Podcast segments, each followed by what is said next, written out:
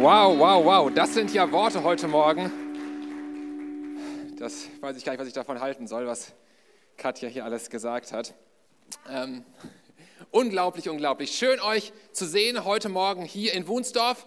Schön, euch nicht zu sehen, aber dass ihr mich seht heute Morgen in Schaumburg. Und schön, dass ihr mich seht, wo auch immer ihr gerade seid, wenn ihr das online schaut. Vielleicht gerade jetzt zu Hause, vielleicht heute Abend, vielleicht im Auto, morgen, wann auch immer, wann auch immer die, bei dir gerade heute ist, wenn du es gerade siehst. Das kann ja morgens, mittags, abends, nachts, wann auch immer sein. Schön, dass du, wo auch immer du bist, eingeschaltet hast. Bevor ich starte, und ich werde gleich starten, denn wir haben einiges vor heute, ähm, möchte ich erst nochmal euch beglückwünschen. Und zwar dazu, dass ihr ein Riesenvorrecht habt. Ihr habt nämlich, und das äh, möchte ich nochmal ganz fett und dick von außen unterstreichen, ihr habt wunderbare, krasse, geniale Pastoren. Pastor Tim, Pastor Katja. Ganz genau, ganz genau. Sie sind wirklich großartige Menschen. Ich kenne sie seit roundabout zwanzig Jahren plus. Das ist schon eine ganz schön lange Zeit, äh, finde ich zumindest. Und ich kann das äh, deswegen schon über so viele Jahre beurteilen, bestärken, bekräftigen. Es ist ein ganz großes Privileg, auch dass wir befreundet sind in der Tat, schon so lange sehr gut befreundet sind. Und es ist ein großes Privileg für euch, dass ihr das Vorrecht habt, dass sie eure Pastoren sind. Ich komme ein bisschen rum, ich kenne ein paar andere Kirchen und ich weiß, das ist alles andere als normal. Also wertschätzt sie, das äh, haben sie absolut verdient und das ist gut für euch. Yes, ich starte mal zum Anfang direkt mit einer kleinen Frage an euch, hier im Saal, an euch in Schaumburg und an dich, wo auch immer du gerade vielleicht online zuschaust. Und zwar, die Frage ist ganz einfach und ich will eure Hände gleich sehen, ja, also macht euch bereit, ich will gleich eure Hände sehen, wenn die Frage auf euch zutrifft. Wenn ihr sagt, nee, dann auch nicht, ja, also, aber wenn, dann will ich eure Hände sehen. Und die Frage ist ganz einfach, nämlich, wer von euch, heute Morgen hier in Schaumburg oder online, wer von euch wurde noch nie enttäuscht? Oder, ich stelle eine zweite Frage, wer war noch nie frustriert in seinem Leben? Never ever. Relativ wenig Response heute Morgen hier, so ich weiß nicht, ob ihr noch alle müde seid oder so. Keine Ahnung. Keine Ahnung, keine Ahnung, ich weiß es nicht. Gut, stellen wir die Frage weiter. Die Antworten waren eher negativ. Überleg mal ganz kurz, was war dein frustrierendstes Erlebnis in den letzten Wochen? Was hat dich so richtig geärgert? Was hat dich vielleicht gerade so richtig enttäuscht? Oder gerade wo du hier sitzt oder online bist oder in Schaumburg, was enttäuscht dich gerade so richtig? Wo bist du gerade so richtig down drüber? Ich möchte heute über ein Thema sprechen, was mich schon länger beschäftigt und was so aus der Mitte des Lebens herauskommt, so habe ich das Gefühl. Nämlich über unseren Umgang, über deinen und meinen Umgang mit Ärger, mit Frustration und mit Enttäuschung. Und ich glaube, es ist für jeden heute Morgen oder heute Abend oder heute Nacht, wann auch immer du schaust, was dabei. Ich möchte kurz beten und dann lade ich uns einfach ein, dass wir unser Herz öffnen und aufmachen für das, was Gott hineinlegen möchte. Jesus Christus, ich danke dir für diesen wunderbaren Morgen, für die Menschen hier in Wunstorf, für die Menschen in Schaumburg, für die Menschen, die online zuschauen. Vater, ich danke dir für jeden Einzelnen und ich bete darum, dass du jedem Einzelnen durch die Worte heute Morgen, durch dein Wort dienst, Vater, dass wir eine neue Perspektive bekommen auf die Dinge in unserem Leben. Ich bete, dass du unsere geistlichen Ohren öffnest und dass wir genau das hören, was du uns ganz spezifisch, konkret sagen möchtest, was du in unser Leben hineinsprechen möchtest. Ich bete, dass es Frucht bringt, wenn dein Wort in unser Herz hineinfällt, auf diesen Boden. Dass es große Frucht bringt, dass es gute Früchte bringt, Reich Gottes Früchte bringt, dass sie Auswirkungen haben in jeden einzelnen Bereich unseres Lebens. Amen. Amen. Seid ihr bereit? Ja? Das hört sich gut an? Dann legen wir direkt los mit Psalm siebenunddreißig, steigen wir direkt ein. Da heißt es ab Vers eins, ein Psalm von David und es beginnt wie folgt. Ärgere dich nicht, ärgere dich nicht über die schlechten Menschen, beneide die nicht, die Unrecht tun. Und dann geht es weiter in Vers sieben. Sei ruhig in der Gegenwart des Herrn und warte, bis er eingreift. Ärgere dich nicht über die Bösen, denen es gut geht. Und fürchte dich nicht vor ihren bösen Plänen. Lass dich nicht zu Zorn und Wut hinreißen. Ärgere dich nicht, damit du nichts Unrechtes tust. Hier in diesem Psalm, da geht es ganz viel um das Wort ärgern. Das kommt ganz schön oft vor, das Wort. Habt ihr schon vielleicht gelesen, wenn ihr die Worte da so seht, einfach. Und David gibt uns einen richtig guten Tipp aus seiner ganzen Erfahrung, seiner ganzen Weisheit als König heraus. Er sagt, ganz einfach, ärgere dich nicht. Also wenn du dich ärgerst, sagt er, ärgere dich besser nicht. Vertraue auf Gott und tue Gutes stattdessen, dann, sagt David, wird es dir gut gehen. Wow. Freue dich an Gott, sagt David. Freue dich an Gott und werde ruhig in der Gegenwart unseres Herrn. Warte, bis er eingreift. Ärgere dich nicht, ärgere dich nicht und lass dich nicht hinreißen. Es ist so leicht, es ist so verlockend, es geht so einfach. Lass dich nicht hinreißen, sagt David, zu Wut, zu Zorn. Ja, die Gefahr ist so nah. Es ist so einfach, es ist so menschlich, dass wir uns hinreißen lassen zu Wut und zu Zorn. Und ganz am Schluss, das finde ich auch ziemlich interessant, sagt er, ärgere dich nicht, damit, damit, warum? Was soll nicht passieren? Damit du nichts Unrechtes tust. Es geht so einfach, wenn wir uns ärgern, dass wir Unrechtes tun und nachher Buße tun müssen, weil wir was getan haben, was nicht so cool war. Wenn wir uns ärgern, wenn wir frustriert sind, wenn wir enttäuscht sind, dann besteht die echte Gefahr, dass wir Unrechtes tun. Dass wir vielleicht blöde Sachen machen, vielleicht sogar, dass wir richtig blöde Sachen machen, vielleicht sogar, dass wir richtig, richtig blöde Sachen machen und dann ist es nicht mehr so lustig. Und wir uns immer tiefer in den Mist hineinreiten mit den Dingen, die wir tun.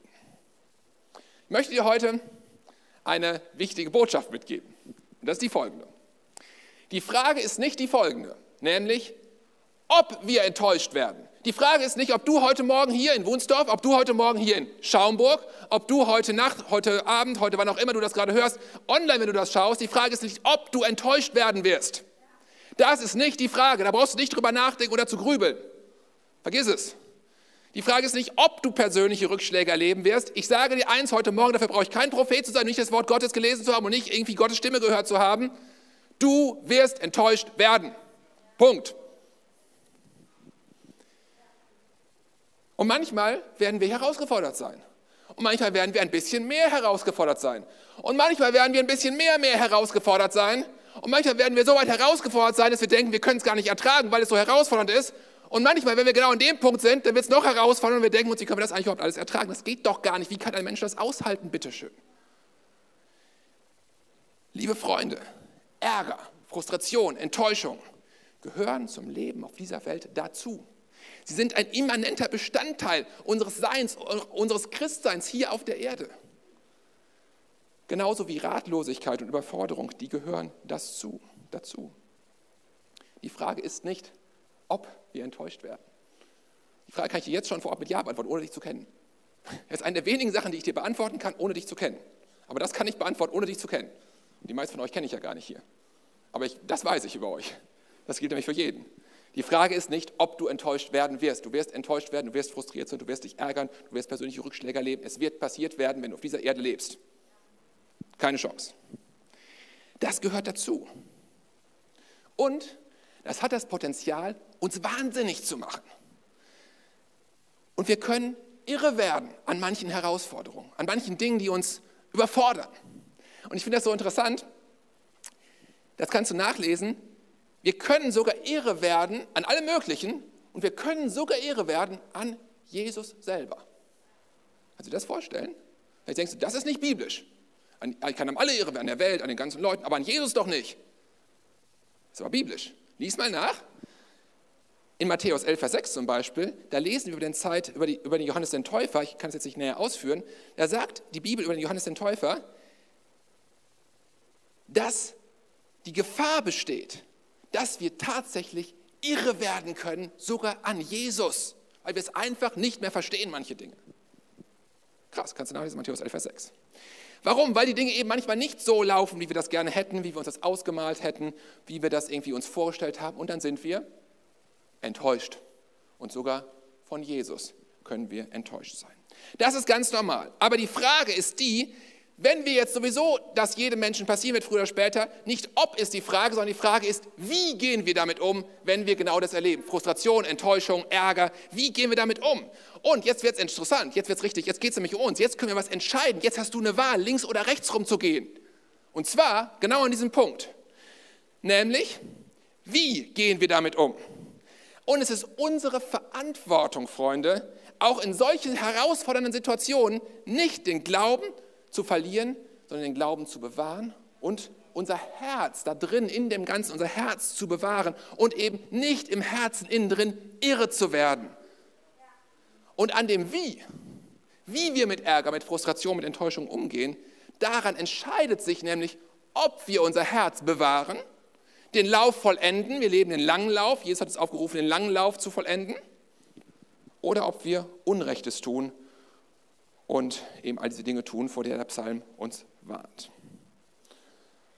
Gut, so sieht's aus. Schauen wir mal rein zu Paulus, gehen wir mal ins Neue Testament. Auch der hatte allen Grund dazu, frustriert zu sein. Zum Beispiel zweiter Timotheus vier, ab Vers zehn, da lesen wir über so Paulus-Situationen so im Leben. Kannst du mal kurz reinschreiben, wie das auf dich so wirkt? Da schreibt er, der Demas hat mich verlassen. Er hat den jetzigen Zeitlauf lieb gewonnen. Ist nach Thessalonik gegangen. Kresens ist auch weggegangen, nach Galatien. Titus auch weg, nach Dalmatien. Einer ist noch übrig geblieben, Lukas. Das heißt, von vier Leuten sind drei weg. Einer bleibt noch da. Schlechte Quote, würde ich sagen. Ich weiß nicht, wie es mit deinen Freunden so aussieht. Ja, die Freunde, die du so hast, wie viele sind davon noch übrig? Keine Ahnung. Paulus, glaube ich, hatte da schon eine... Das war schon ein dickes Ding. Dann weiter, Alexander, der Schmied, hat mir viel Böses erwiesen. Der Herr wird ihm vergelten nach seinen Werken. Vor ihm hüte auch du dich, schreibt er an Timotheus, denn er hat unseren Worten sehr widerstanden. Bei meiner ersten Verteidigung, schreibt Paulus, überleg mal, du bist in einer echt krassen Situation, du musst dich verteidigen, ja, bist du angeklagt und so weiter. Und was sagt Paulus? Niemand stand mir bei. Das ist, ehrlich gesagt, nicht so cool. Und ich meine, Paulus, das ist äh, schon... Jemand, der war jetzt nicht ganz unbekannt. Sondern alle verließen mich, aber es werde ihnen nicht zugerechnet. Vergib ihnen in Jesu Namen. Denk mal an die Freunde, an all die Menschen, die dir wichtig sind. Deine langjährigen Mitstreiter. Und jetzt stell dir das mal vor, was Paulus hier schreibt, ja? Alle verlassen dich. Und nur einer bleibt übrig. Alle anderen sind weg. Denk mal an deine Freunde, an all die Leute, die dir wichtig sind. Stell dir das mal vor, was Paulus da gerade durchmacht. Also da geht es mir gerade richtig gut, ehrlich gesagt. Bei all meinen Problemen, die ich gerade so habe, ich weiß nicht, wie es bei dir so ist, kann ich nicht beurteilen, ich muss so selbst für dich ausrechnen. Da hast du wie Paulus dein ganzes Leben lang dein Bestes gegeben. Immer volle Kanne, voll motiviert, immer mit Gott unterwegs. Und am Ende des Lebens, er schreibt diesen Brief an Timotheus kurz vor seinem Tod, so eine Enttäuschung, so eine krasse Frustration. Überleg das mal, was das heißt. Ganz ehrlich, da kannst du wirklich irre werden und den Glauben verlieren. Aber was schreibt Paulus ein paar Verse davor, ab Vers sechs? Gucken wir mal kurz davor. Da schreibt er, denn ich werde schon bald als Trankopfer gesprengt. Und die Zeit meines Abscheidens, also sein Tod, steht kurz bevor. Ich habe, schreibt Paulus, den guten Kampf gekämpft. Ich habe den Lauf vollendet. Ich habe den Glauben bewahrt. Wow! Die Frage ist nicht die, ob wir enttäuscht werden, ob wir persönliche Rückschläge erleben werden, sondern die Frage ist, wie wir damit umgehen und vor allen Dingen, wie können wir denn unseren Glauben, unser Herz darin bewahren. Das ist entscheidend und das ist die Weggabelung, vor der jeder Einzelne von uns steht in Situationen, wo du gerade drin bist und wo du gar nicht weißt, wie du wieder rauskommen kannst, aber diese Frage stellt sich dir. Sprüche vier, Vers dreiundzwanzig, ganz bekannter Vers, da heißt es, mehr als alles andere. Also es gibt alles. Das ist ziemlich viel alles, eigentlich alles, um es genau zu sagen. Aber eine Sache, mehr als alles, was es sonst noch gibt. Eine Sache steht noch oben über den ganzen anderen Dingen. Mehr als alles andere, was man sonst bewahrt, sagt Sprüche vier, Vers dreiundzwanzig, tu eine Sache, nämlich bewahre, behüte dein Herz. Jetzt kommt die Begründung, warum wir das tun sollen. Denn in ihm, in deinem Herz, was du bewahren sollst, weil sonst klappt das nämlich nicht mehr, denn in ihm entspringt die Quelle des Lebens. Da sprudelt das Leben raus. Das kommt daraus hervor sozusagen. Und das ist so entscheidend. Wenn wir unser Herz nicht behüten, Freunde, dann versiegt die Quelle des Lebens. Dann magst du noch hier irgendwie wie so eine Mumie rumlaufen, aber du lebst nicht mehr. Warum? Weil die Quelle des Lebens in dir versiegt. Da kommt kein Leben mehr raus, wenn dein Herz nicht bewahrt ist. Du magst noch irgendwie existieren, aber nicht mehr leben. Deswegen bewahre dein Herz. Der biblische Befund ist ziemlich eindeutig. Und deswegen ist es so wichtig, Freunde. Egal, ob du hier bist, in Wunstorf, ob du in Schaumburg bist oder ob du das irgendwo gerade online hörst, vielleicht beim Autofahren, vielleicht in der Küche, wenn du das irgendwie morgens dein Frühstück vorbereitest, wo auch immer du das gerade hörst, es ist so entscheidend für dich, dass du dein Herz reinhältst, aus guten Motiven unterwegs bist, dafür kämpfst, dass du gute Motive dir behältst. Und das ist ehrlich gesagt manchmal gar nicht so einfach. Also ich bin manchmal im echten Leben unterwegs Nicht nur so auf der Bühne hier und so weiter. Ich weiß nicht, wie euch das so geht. Also ich habe auch so echtes, normales Alltagsleben und so weiter.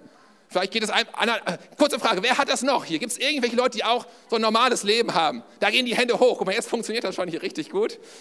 Das ist im echten, normalen Leben gar nicht so einfach.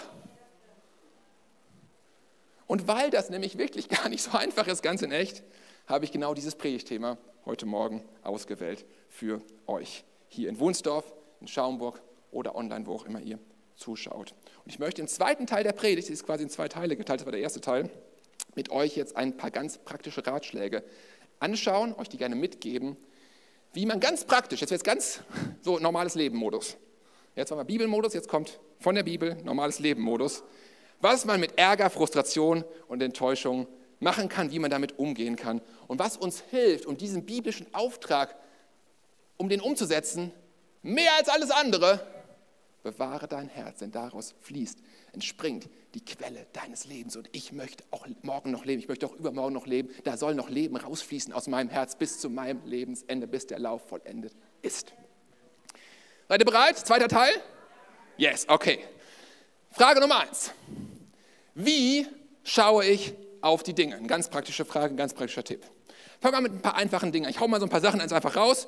Könnt ihr mitschreiben, könnt ihr nachher nochmal nachlesen, das kommt jetzt ziemlich viel. Oder nachher nochmal nachgucken vielleicht auch, wir haben das alles über Video und so weiter, kann man nochmal nachlesen. Ich hau mal so ein paar Dinge einfach raus. Erstens, Enttäuschung, unser Thema heute Morgen. Gucken wir das Wort mal an. Das Wort Enttäuschung ist von seinem Wortstamm her eigentlich etwas total Positives. Wusstest du das schon? Früher warst du getäuscht, sagt das Wort. Und jetzt ist diese enttäuscht, diese Täuschung weg. Ich bin enttäuscht und die Realität, wie es wirklich ist, ist mir klar. Enttäuschung ist etwas Positives, weil eine falsche Sichtweise, eine Täuschung aktiv war und jetzt nicht mehr aktiv. Ich sehe jetzt die Wahrheit und Wahrheit ist immer besser als nicht die Wahrheit. Werde dir über deine eigene Erwartungshaltung klar. Was hatte ich erwartet und warum hatte ich es erwartet?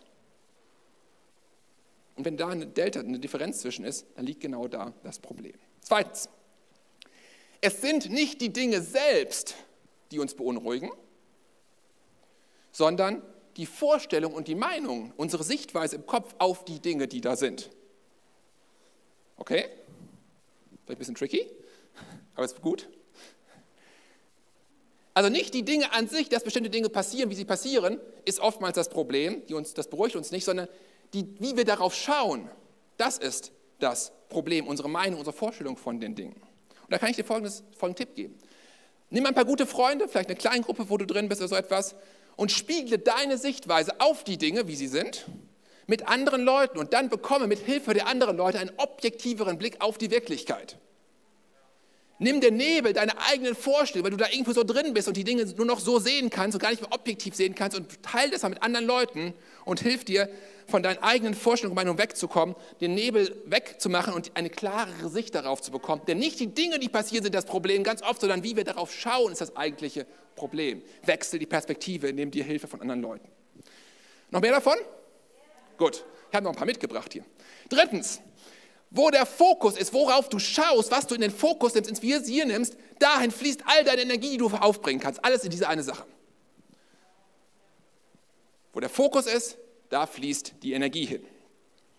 Fakt ist aber, du und ich und wir alle, wir haben nicht unbegrenzt viel Energie. Die ist nämlich endlich, weil wir Menschen sind und nicht Gott. Das heißt, schaue auf die richtigen Dinge, du musst die Energie nämlich weise einsetzen, denke an die richtigen Dinge, beschäftige dich mit den richtigen Dingen, damit deine Energie in die richtigen Dinge hineinfließt. Lenke deine Energie durch dein Schauen. Schaue dahin und lenke deine Energie durch dein Schauen. Viertens, nicht aus einer Mücke einen Elefanten machen. Ich liebe dieses Ding. Wir Menschen haben einen typischen Mechanismus und es ist wichtig, dass wir den verstehen heute Morgen. Und egal, ob du in Wunstorf bist oder in Schaumburg oder online bist, ist für jeden Einzelnen wichtig, weil wir alle genauso funktionieren, egal in welchem Ort wir sind. Sogar in Wuppertal ist das so. Da komme ich her. Und der Mechanismus, den müssen wir verstehen und ausmerzen. Es ist nämlich wie folgt. Egal wie schlimm so, so, ein Problem wirklich ist, so schlimm, so schlimm, so schlimm oder nur so schlimm, es ist egal wie schlimm es wirklich ist auf dieser Skala. Wenn es für dich gerade dein schlimmstes Problem ist, also das, was von allen Problemen, die du hast, den höchsten Wert hier erzielt, dann ist es für dich eine totale Herausforderung, ein schlimmes Problem. Egal, ob es so, so, so oder so ist. Aber dein schlimmstes Problem ist für dich immer schlimm. Egal, wie schlimm es wirklich ist. Checkt ihr, was ich meine? Und das kannst du ganz einfach testen. Stelle dir vor, du hast ein schlimmes Problem und bist echt herausgefordert. Machen wir mal so eins. Diese Kategorie von schlimmen Problemen. Ich hoffe, das sieht man in der Kamera, sonst muss ich es ein bisschen höher machen. Aber nee, ich meine eher so eins, ja? Du hast so ein schlimmes Problem. Das ist echt schlimm gerade. Es ist, es ist katastrophal. Es ist die, das Ende des Lebens. Weil das Problem ist das Schlimmste und das ist gerade richtig schlimm. Weil das ja das Schlimmste gerade für dich ist. Und machst auch mal einen kleinen Test. Wenn ein paar Minuten später ein Problem aufkommt, was objektiv viel schlimmer ist, also eine richtige, echte Katastrophe meine ich jetzt, dann ist dieses Problem von gerade komplett irrelevant. Es ist nicht mehr wichtig, es ist auch nicht mehr schlimm, das Problem. Obwohl es vorher noch ganz schlimm war gerade. Jetzt stelle ich euch die Frage, war es vorher schlimm oder war es nicht schlimm? Wenn das schlimmere Problem nicht gekommen wäre, dann wärst du immer noch total frustriert von diesem Problem. Und würdest dich so total ärgern darüber, Psalm von David lässt grüßen, als ob es das Schlimmste in deinem Leben wäre, eine totale Vollkatastrophe. Und es gibt Menschen, Freunde, ich weiß nicht, ob ihr diese kennt, in Wuppertal gibt es die, hier bin ich nicht so oft, aus deren Mund höre ich alle zwei Tage so Dinge wie, es ist eine totale Katastrophe, alles. Alles, das und jenes, Bob, es ist eine totale Katastrophe. Alle zwei Tage höre ich das. Und wisst ihr warum? Weil ich diese Menschen nur alle zwei Tage treffe. Wenn ich die jeden Tag treffen würde, kann ich drüber nachdenken. Aber Fakt ist, totale Katastrophen kommen im Regelfall gar nicht so oft vor. Meistens noch nicht mal jede Woche und schon gar nicht jeden Tag. Meistens eher selten. Und deswegen ist es wichtig von unserem Herzen her, was wir ja bewahren sollen, weil daraus springt ja die Quelle des Lebens und wir wollen leben und nicht rumlaufen und tot sein dabei, dass wir unser Herz bewahren und den richtigen Umgang in unserem Herzen mit diesen Dingen finden. Fünftens. Mache eine Übung. Und die Übung geht wie folgt. Was ist das Gute daran? Fakt ist, jede Medaille, ob du es glaubst oder nicht, jede Medaille, kannst du mir so eine Goldmedaille vorstellen, beim Olympia oder sowas, jede Medaille hat zwei Seiten. Jede. Es gibt keine, die es nicht hat. Das wäre nämlich keine Medaille. Jede hat etwas Schlechtes auf der einen Seite, aber in der Regel gibt es auch eine andere Seite, wo etwas Gutes damit drauf ist. Und auf diese andere Seite kann man auch schauen. Deswegen ist die schlechte Seite nicht weg, aber es hilft mal, beide Seiten zu betrachten. Das wirkt manchmal etwas grotesk, was ich jetzt sage, und äh, das verstehe ich auch, bitte nicht falsch verstehen. Trotzdem kann es helfen. Wir sind hier heute dabei, was kann helfen, unser Herz zu bewahren. Beispiel. Übung, was ist das Gute daran? Stell dir vor, du hast ein Team, du leitest ein Team, einige von euch sind ja Leiter hier, und ist was Blödes passiert. Ein guter Mitarbeiter von dir, der echt wichtig war, hat dein Team verlassen, ist nicht mehr dabei. So wie bei Paulus, ne? Drei Leute weggelaufen, von vier nur noch einer da. Und du bist echt frustriert und echt enttäuscht. Jetzt die Frage, die du dir stellen solltest, die Übung, was ist das Gute daran? Hm. Ich mache mal ein paar Beispiele. Weiß nicht, ob die zutreffen, aber könnten vielleicht zutreffen. Vielleicht zum Beispiel, das Gute daran ist, dass jetzt ein Raum entsteht, dass andere Leute aus dem Team oder von außen, die noch gar nicht im Team drin sind, seine Rolle übernehmen könnten und da reinwachsen können. Könnte was Gutes da drin sein. Was ist das Gute daran? Neue Leute können sich entwickeln, können wachsen, können Verantwortung übernehmen und da hineinsteppen. Was ist das Gute daran? Andere Ideen. Vielleicht, wir haben weniger schlechte Stimmung, weil der, der jetzt weg ist, in letzter Zeit öfter mal ein bisschen genervt hat und dass hier die Stimmung runtergezogen hat und so weiter, könnte gut daran sein. Kommt auf den Menschen natürlich an, weiß ich alles nicht, kenne die alle nicht. Aber könnte sein. Was ist noch gut daran? Ganz oft schon erlebt, wir sprechen als Team jetzt mal durch, nutzen mal diesen Anlass, um mal unsere Aufgaben neu zu verteilen, das irgendwie neu mal zu sortieren und eine viel bessere Situation zu haben nachher, als wir sie vorher eigentlich hatten. Kann alles passieren. Was ist noch gut daran? Vielleicht, wir haben Platz geschaffen für eine neue Person, die neu hinzukommen kann und wir freuen uns auf den frischen Wind, die frischen Ideen, die diese neue Person reinbringen wird. Das ist übrigens alles höchst biblisch, kannst du nachlesen in Philipper vier, Vers acht. Nächster Punkt. Unzufrieden zu sein ist super leicht. Das kann jeder von uns. Ich kann es super gut und wahrscheinlich ihr alle auch. Egal ob in Wunstorf, in Schaumburg oder online. Ich wette, jeder von uns kann das richtig gut. Unzufrieden sein ist leicht. Es ist eine Kunst, tief innen drin zufrieden zu sein. Also, du willst, du möchtest, dass das Heil und der Segen Gottes, das ist übrigens richtig cool, das Heil und der Segen Gottes, dass der wie bei einem Highway in dein Leben hineinfließt. Ja, wer will das? Also ich will das. Ja? Du willst, dass der Heil, das Heil, dass der, der, der Frieden Gottes in dein Leben wie so, einer, so, einer, so einem Highway, richtig mit High Speed, so volle Downloadrate sozusagen wie im Internet, in dein Leben hinein, hineinfließt. Kurze Frage, wer möchte das? Ja, ich würde sagen, achtzig, neunundachtzig Prozent, vielleicht fünfundachtzig Prozent hier. Schaumburg, weiß ich nicht, kann ich jetzt vorher nicht so gut sehen. Musst du selber gucken. Online, bist für dich alleine, überlegst dir. Wer möchte, dass der Segen und das Heil Gottes wie bei einem Highway mit voller Downloadrate in dein Leben hineinfließt? Ich will das. Und die Bibel sagt, wie das geht. Gibt es eine ganz einfache Anleitung für, sehen wir an verschiedenen Stellen in der Bibel. Nämlich Dankbarkeit. Das ist dieser Kanal. Vergleich es mit einem Download, ja, mit so einem Highway, der in dein Leben hineinfließt. Durch den fließt das, der Segen, durch diesen Kanal Dankbarkeit, der Segen und das Heil Gottes in dein Leben hinein. Das steht im Psalm fünfzig, Vers dreiundzwanzig. Da heißt es nämlich, wer Dank opfert, verherrlicht mich und jetzt kommt's, bahnt einen Weg. Download kannten die damals noch nicht, aber das ist genau damit gemeint. Das ist der Download, der Highway von dem Heil Gottes, dem Shalom Gottes, direkt Highspeed in dein Leben hinein. Dankbarkeit. Übe dich in Dankbarkeit. Ich habe ein Dankbarkeitstagebuch, schreibe ich jeden Morgen Punkte rein, mindestens drei Stück, wofür ich dankbar bin. Und das verändert meinen Fokus, meine Sicht. Und ich habe einen Kanal gebaut, dass ich downloadmäßig, highspeedmäßig das Segen und den Heil Gottes in mein Leben hinein streamen kann. Und auch da ist wichtig, nicht für die Situation dankbar sein. Wir sind in Situationen, manchmal sind wir, können wir nicht dankbar sein für die Sache. Aber wir lesen das ganz eindeutig, erster. Thessaloniker fünf, Vers achtzehn. Wir sollen in den Situationen trotzdem dankbar sein. Und das ist der Weg, den wir wählen sollen. Denn wer dankbar ist, kann nicht gleichzeitig unglücklich sein. Das geht nicht gleichzeitig. Übe dich deswegen in Dankbarkeit. Mach Dankbarkeitsrunden. Mach das, such da Wege für dich. Wir machen das als Familie teilweise, als wir zusammensitzen beim Abendessen und sagen, jetzt sagt jeder mal, wofür er heute dankbar ist. Ein, zwei Dinge. Das macht so viel aus. Warum? Weil es der, der, der Highway von Gottes Segen, von Gottes Shalom ist, in dein Leben hinein. Den kannst du sofort anzapfen.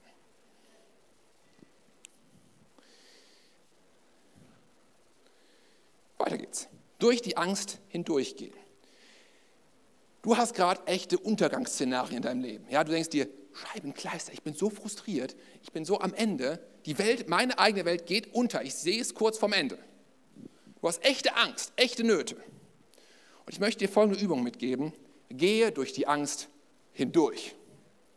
Was passiert, frag dich das mal, wenn der Worst Case, an den du gerade die ganze Zeit denkst, wie so ein Damoklesschwert über dir liegt, wenn der eintritt, was würde dann passieren? Ich möchte dir ein paar Fragen stellen. Erstens, spiel das mal für dich durch. Was ist am Ende, wenn alles Schlimmste, was du denkst, eingetreten ist? Alles. Also hundert Prozent ist eingetreten. Folgende Frage. Erstens, lebst du noch? Das ist eine sehr wichtige Frage, ehrlich gesagt, ob man lebt oder nicht lebt. Okay. Zweitens, hast du noch Freunde? Drittens, bist du immer noch ein Kind Gottes? Was ist der schlimmste Fall, der eintreten könnte, wenn alles hundert Prozent Worst-Case-mäßig eintritt? Und was hättest du am Ende dann noch übrig und was nicht mehr? Nächster Punkt. Ich habe so viele, deswegen kommt die einsam an. Dann könnt ihr euch nachher nochmal anhören. Mit wem umgebe ich mich und was gibt mir Energie? Zeig mir deine Freunde und ich sag mir, wer du bist. Gestalte ganz bewusst, gerade in herausfordernden Zeiten, mit welchen Leuten umgebst du dich? Leute, die Energie rauben oder die dich inspirieren und dir Hoffnung und Perspektive geben. Nächster Punkt. Viele wichtige Punkte. Und es ist bei diesen ganzen Punkten so, das trifft auf einzelne Leute zu. Also was ich gerade gesagt habe, trifft auf einzelne Leute zu. Was ich jetzt gleich sagen werd, werde, wird auf andere Leute zutreffen. Deswegen spitzt die Ohren, was jetzt kommt, weil es ist für den einen oder anderen wichtig heute Morgen. Vielleicht ist derjenige in Schaumburg, vielleicht hörst du gerade online zu, weil das heißt, es kommt, mag wichtig sein für dich. Und das ist das Folgende. Könnt ihr mal eins weiterklicken? Ich muss das vorlesen, was da steht, weil sonst darf man das nicht sagen. Mach keinen... Weil ich soll ja hier ordentlich reden. Wenn du dich ärgerst, gebe ich die Einladung. Das, was ich jetzt sage, ist für einige Leute heute Morgen besonders wichtig. Und das spricht, das ist einfach ein Reden Gottes für dich. Wenn du in so einer Situation bist, mach keinen, mach keine dummen Dinge. Und damit meine ich Sünde.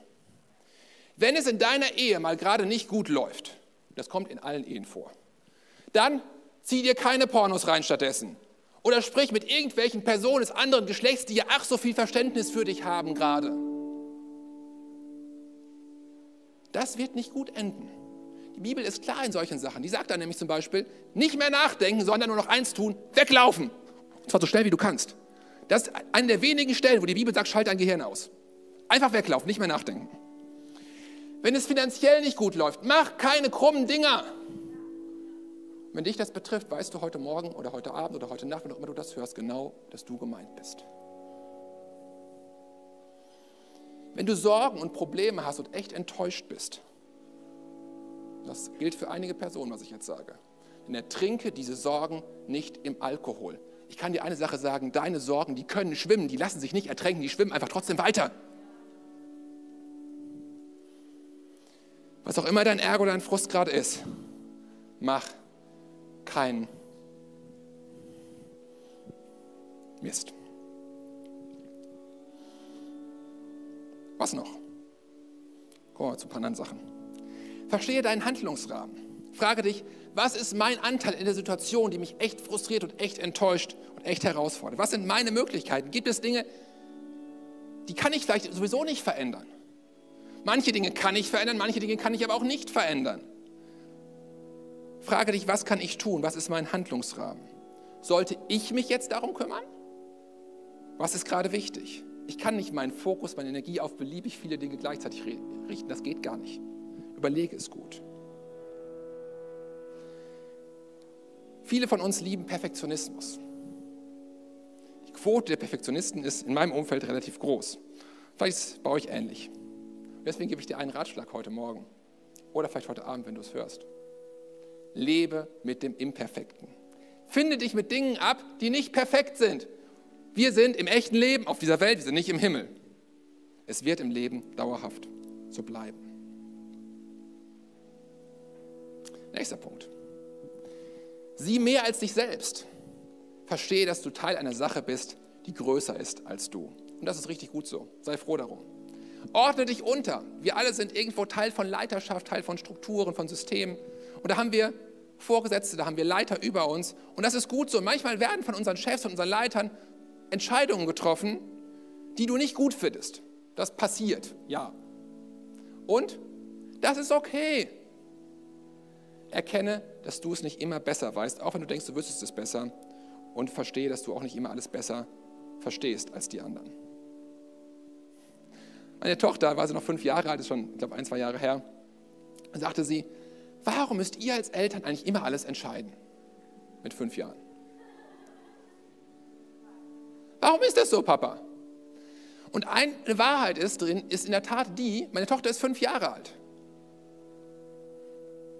Und es gibt Dinge, die wir als Eltern besser wissen als unsere Tochter, weil sie ist erst fünf Jahre alt und wir sind ein paar Tage älter. Und so ist es ganz oft auch im Erwachsensein.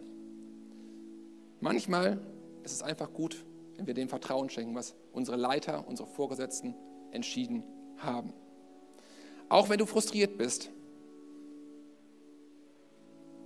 über manche Entscheidung, die von oben kommt, entscheide dich immer wieder neu. Ich gehe den Weg mit.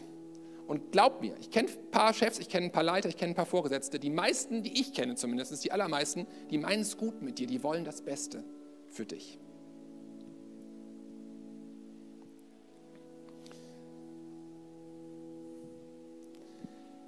Wir sind verantwortlich für unser Herz. Ich glaube, das ist heute Morgen deutlich geworden.